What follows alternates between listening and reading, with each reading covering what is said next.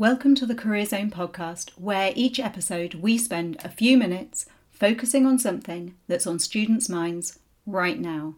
I'm your host, Ray, an employability and careers consultant with the University of Exeter. And you can catch up with all of our series, keep up with all our regular releases by doing those subscribing and following things. We're on iTunes and Spotify. We haven't looked at the graduate labour market in the Career Zone podcast since last November. So, what's happened recently?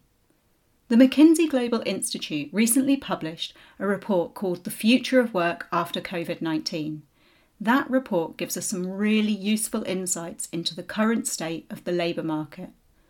According to this report, 56% of employers surveyed indicated they are looking to recruit in the first quarter of 2021.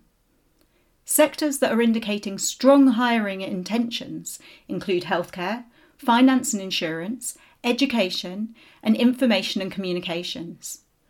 Demand for workers in healthcare and STEM occupations may grow more than before the pandemic, reflecting increased attention to health as populations age and incomes rise, as well as the growing need for people who can create, deploy, and maintain new technologies.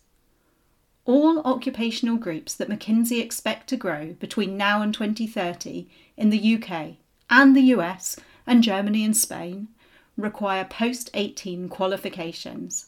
That's with the exception of transportation.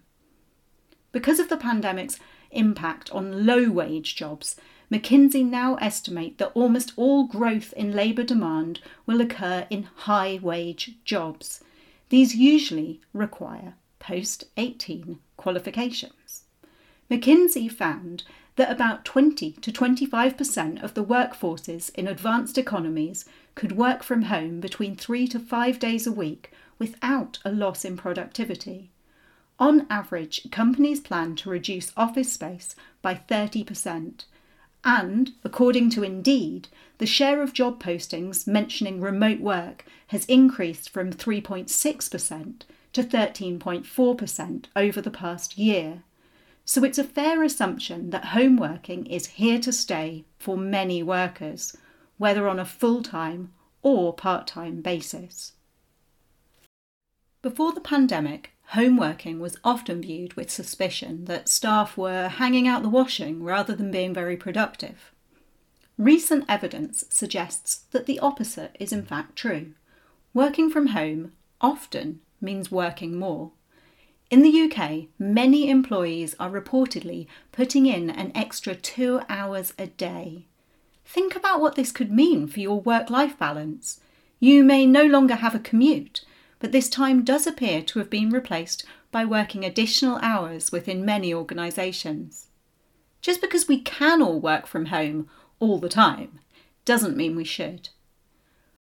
According to the Graduate Recruitment Bureau, competition for graduates is now fiercer than ever, with companies across the globe widening their net to recruit graduates who can work remotely.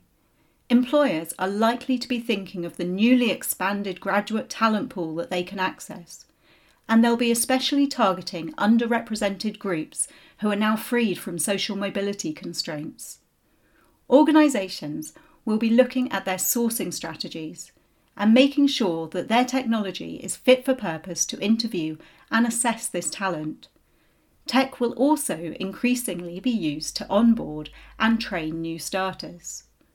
Equality, diversity, and inclusion can increase profitability by 15%, according to Telefonica.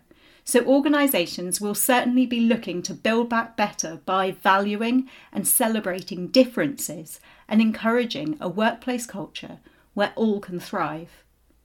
Finally, research from the Institute of Student Employers, the ISE, and AGCAS showed that 85% of members were planning to continue or increase their graduate recruitment in 2021.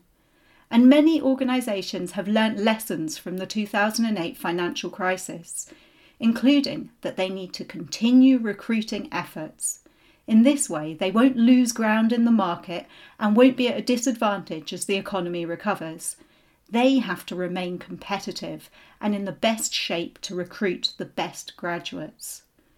So, the best thing for you to do is retain a positive attitude. There are jobs out there. Continue to think about how you can make yourself as competitive as possible as you apply for those jobs. And remember that we, the Career Zone, are here to help you do that. This was the Career Zone podcast, brought to you by the University of Exeter Career Zone. You can find this series on iTunes and Spotify, so do subscribe and follow us to keep up with our regular releases. And we would love to hear from you, so if there is something on your mind, then share your thoughts or questions on Instagram at UOE Career Zone or at UOE Cornwall Career Zone, or Twitter at UOE Careers. Hashtag Career Zone Podcast, and we'll follow up in one of the next episodes. Finally, of course, you can find out more information about all the support we offer at exeter.ac.uk/careers.